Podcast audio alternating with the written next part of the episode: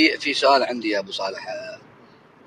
اليمن القديم كان العمله العملة حقه كان الاسم طائر يسمى بذي رخمة أو اعتقد دو أو ذي ذي رخمة. أشتق منها اليونانيون عملتهم اللي سموها الدراخمة وأشتق منها العرب الدراهم. يعني آه، والاسم الثاني أعتقد كان دينار وأشتقوا برضو العرب منهم الدينار. هل هذا صحيح أو ما مدى المعلومات التي عندك هذا الجانب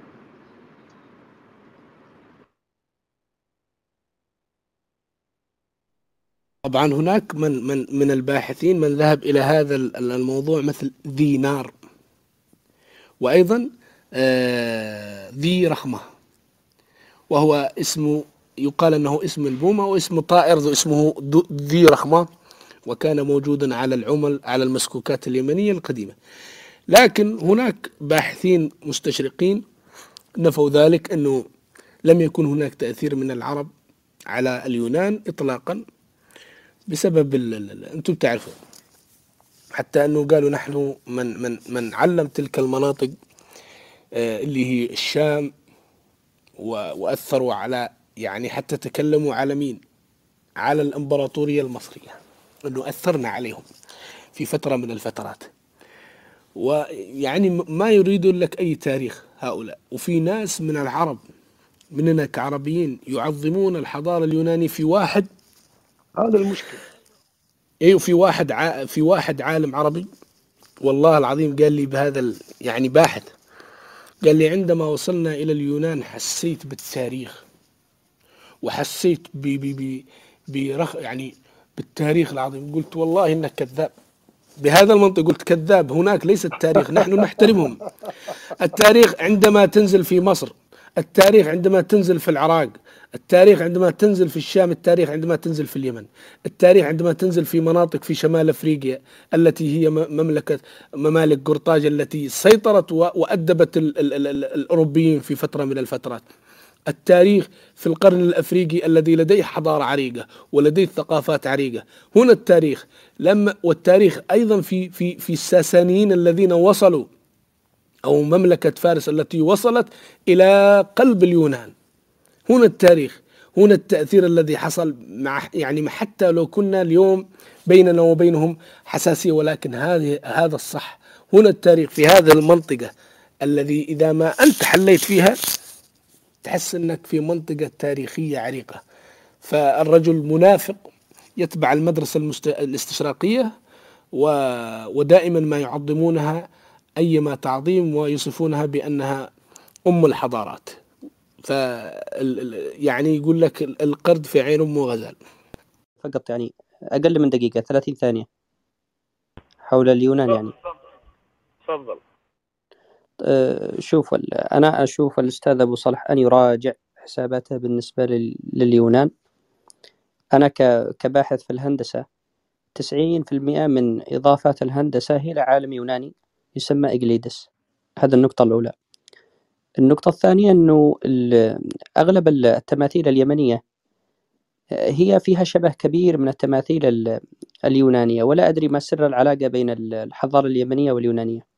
على سبيل المثال التمثال هذا الذي يرفعه الأستاذ أبو صالح العوذلي هو أشبه ما يكون بالتمثال آه، إله إله النبيذ. هو شبيه جدا بإله النبيذ لدى آه، لدى اليونانيين. حتى الملكة شمس. يا يا يا, يا باشمهندس أي أين أقدم الحضارة؟ في اليمن والتماثيل اليمنية ولا التماثيل اليونانية؟ هو ليس ليس موضوع نقاش وجدال. أيهما أقدم؟ أنا أقصد لا لا لا السؤال واضح. السؤال واضح. أيهما أخ, أخ عنتر أخ عنتر أنا أنا لدي الرد. خليه يكمل لأنه لدينا الرد. أقصد أقصد يا أستاذ أبو صالح لا نذهب في في في ناحية أنه نحاول أن نتفرد بالحضارة لدى كوكب الأرض ولكن آه، نحاول أن نوجد ما سبب هذا التشابه. في تشابه بين الملكة شمس في اليمن وبين آلهة الحب نفس الشكل تماما للتمثال آه، في في اليونان. فما سر العلاقة بين الحضارة اليونانية واليمنية؟ آه، السبائية. وأنا فعلا شوف زرت التما... زرت زرت الأماكن الأثرية في في اليونان يعني زرتها وتعد قديمة نوعا ما. أنا أود منك إجابة على هذا وحتى اليونانيين لا يخفوا العلاقة بين الحضارتين يعني. جميل. اولا ال- ال- التاريخ اليمني لا يدرس عندهم في اليونان هذا واحدة. الشيء الثاني أنه هؤلاء الذي ذكرتهم مهندسين الرياضيات تعلموا في مصر وتعلموا في العراق. وهذا معروف لجميع الباحثين والمختصين أنهم أتوا إلى مصر وأخذوا التعليم وتدرسوا في مصر وبعدها ذهبوا و و واشتغلوا عليها.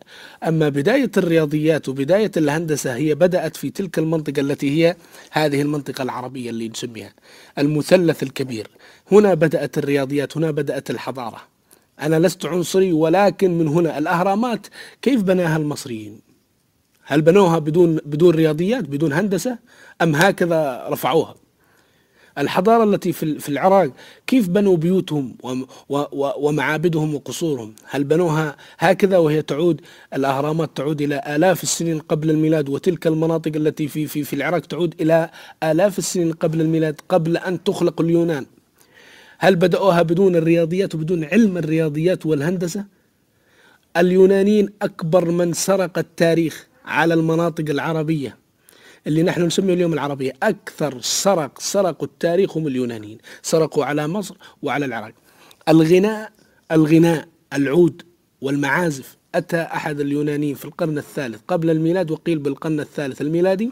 إلى مصر وتعل وشاهد بعض الآلات الموسيقية ثم ذهب إلى الشام وشاهد بعض الآلات الموسيقية وهو يسجلها وذهب إلى العراق وشاهد بعض الآلات الموسيقية وهذا بحث لباحث ياباني قام به في في في برنامج وثائقي ثم عاد إلى اليونان وقال أنا آه، فلان ابن فلان وأنا مؤسس الموسيقى. بحث عن عن التمثال اللي يقول لك أبو صالح آه، عن إذنك حتى العود يسمى العود عندهم في الكنيسة. كانوا يستعملوه في أروقة الكنائس في الصلاة يسمى حتى الآن العود.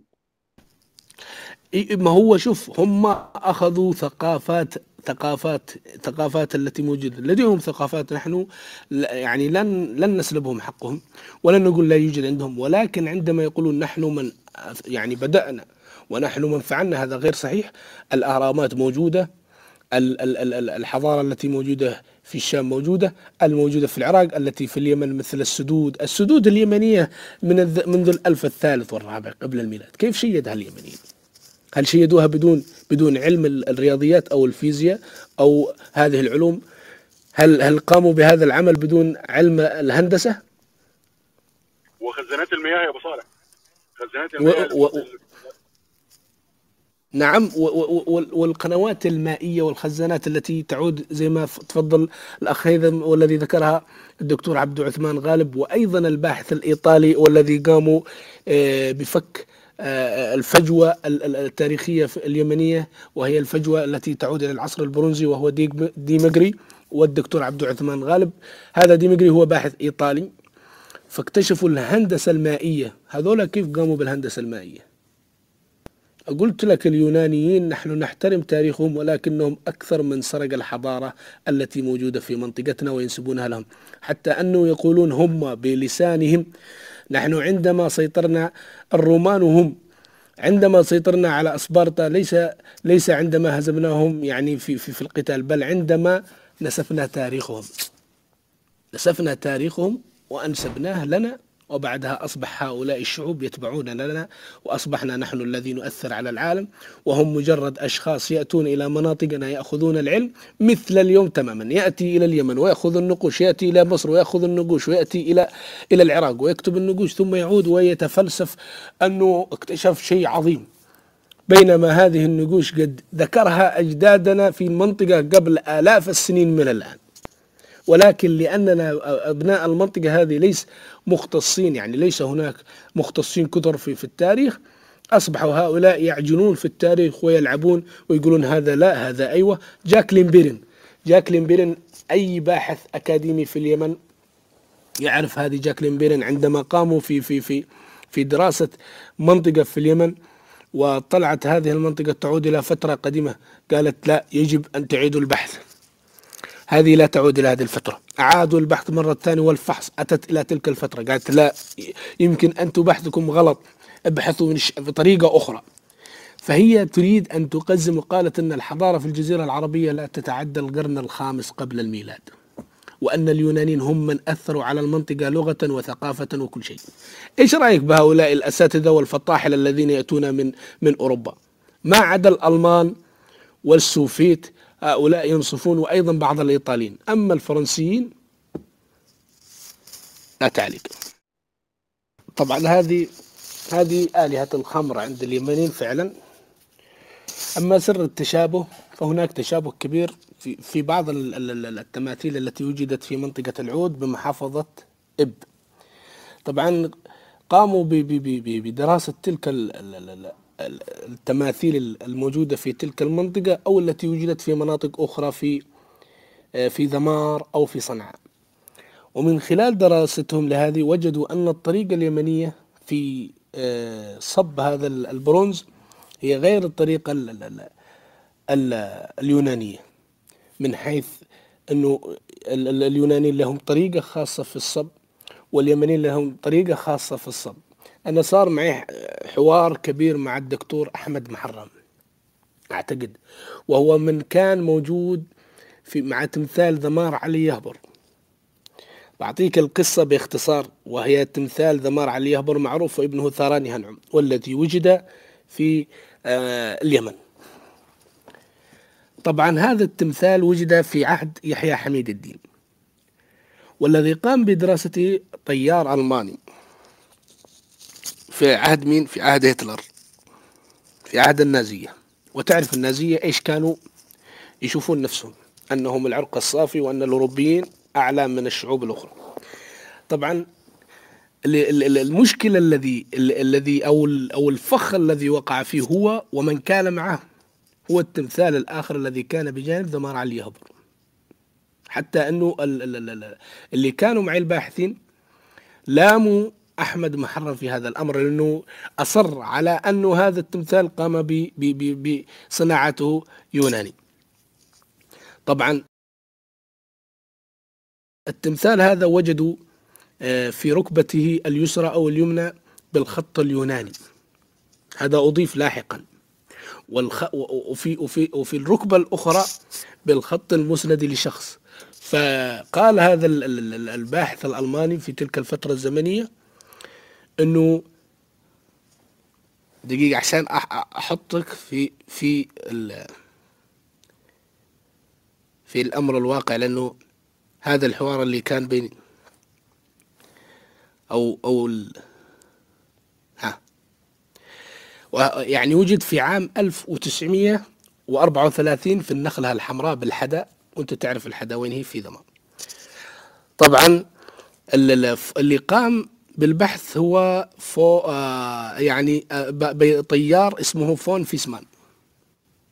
وهو من قام بتجميع هذه القطع ونصب التمثال في تلك الفترة الزمنية. هو يعتقد أن تلك القطع هي قطعة واحدة ولم يكن يعتقد أنها تمثالين وكانت وظيفة هذا الرجل طيار في الجيش الألماني في العهد النازي.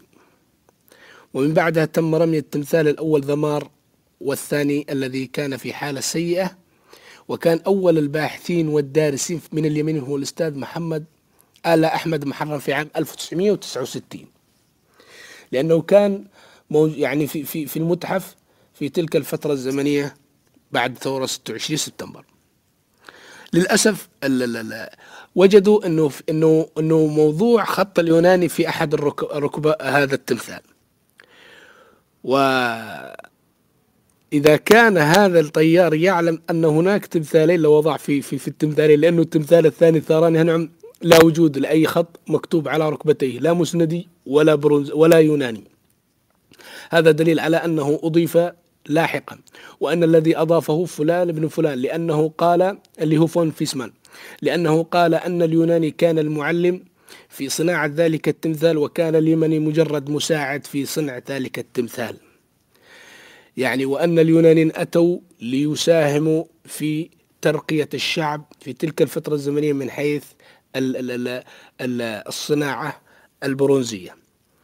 طبعا ال- ال- ال- ال- الدكتور خالد الحاج يقول يفرق ما بين صناعة التماثيل اليمنية لأنه إذا كان تمثال يوناني لصنع أو كان اللي صنعه يوناني لصنعه بالطريقة اليونانية الخالصة.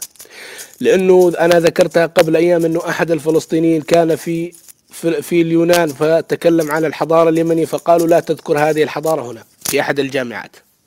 لا ندري لماذا إطلاقا لا ندري.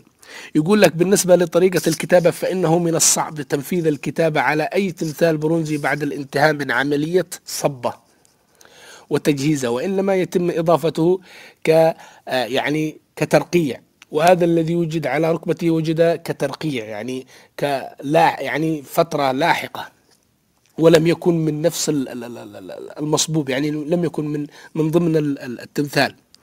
فيقول آه بعد الانتهاء من عملية صبه وتجهيزه بطريقة الطرق أو الحفر والسبب في ذلك يعود إلى ضعف سمك طبقة البرونز وصلابته مما قد يؤدي إلى عملية تهشيم الجزء الذي ستنفذ عليه تلك الطريقة. ولذلك نجد أن معظم التماثيل البرونزية التي كتب على أسطحها بعد عملية صناعتها وصبها نجدها استخدمت بطريقة الحز الخفيف وهو ما لا يتوافق مع شكل وأسلوب الكتابة الموجودة على ركبة هذا التمثال الذي يذكر تمثال نادين التي وجدت في العود. وهذا يدل على أن صناعة ذلك التمثال يمنية خالصة. كما نجد الأسلوب نفسه في استخدام على سبيل المثال في النكش المنفذ على صدر التمثال هوتر عثت والذي وجد في محافظة شبوة في نشق في القرن الثامن والسابع قبل الميلاد. ونفسه الأسلوب التمثال معدي كرب الذي وجد في أوام ويعود إلى القرن السادس قبل الميلاد.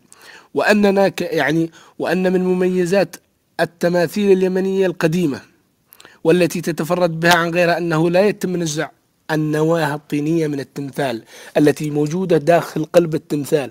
اليونانيين ينزعونها ويبغون الداخل يعني خاوي لا وجود لأي نواة طينية. لكن اليمنيين بعدما يتم الصب ويكملوا ينزعون تلك النوايا الطينية من التمثال وهذا اختلاف رئيسي عن التماثيل اليونانية والرومانية ومن خلالها يتم التعرف عليها فيما بعد.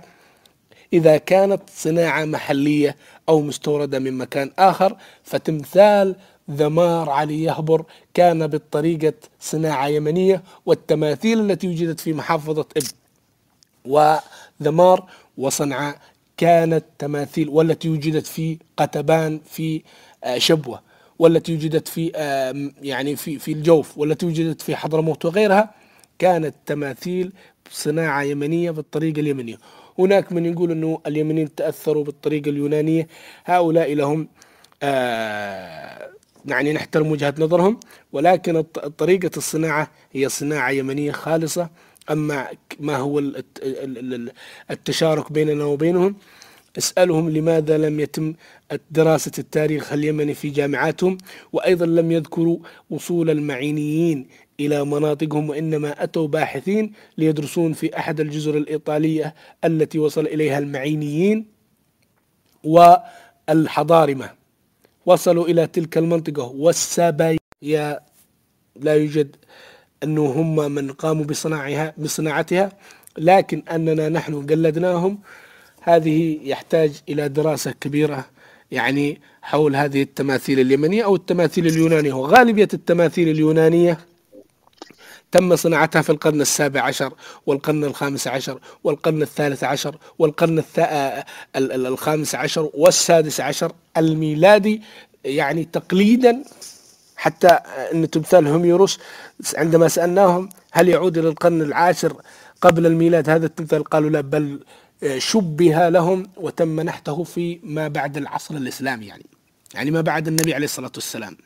أغلب التماثيل التي وجدت هناك هي في العصور الوسطى تم صناعتها حسب مخيلتهم ومخيلة ذلك النحات الذي نحت في تلك الفترة الزمنية. وهناك تماثيل فعلا تعود إلى فترات قديمة جدا إلى القرن الثامن والخامس والسابع قبل الميلاد. تحياتي لك.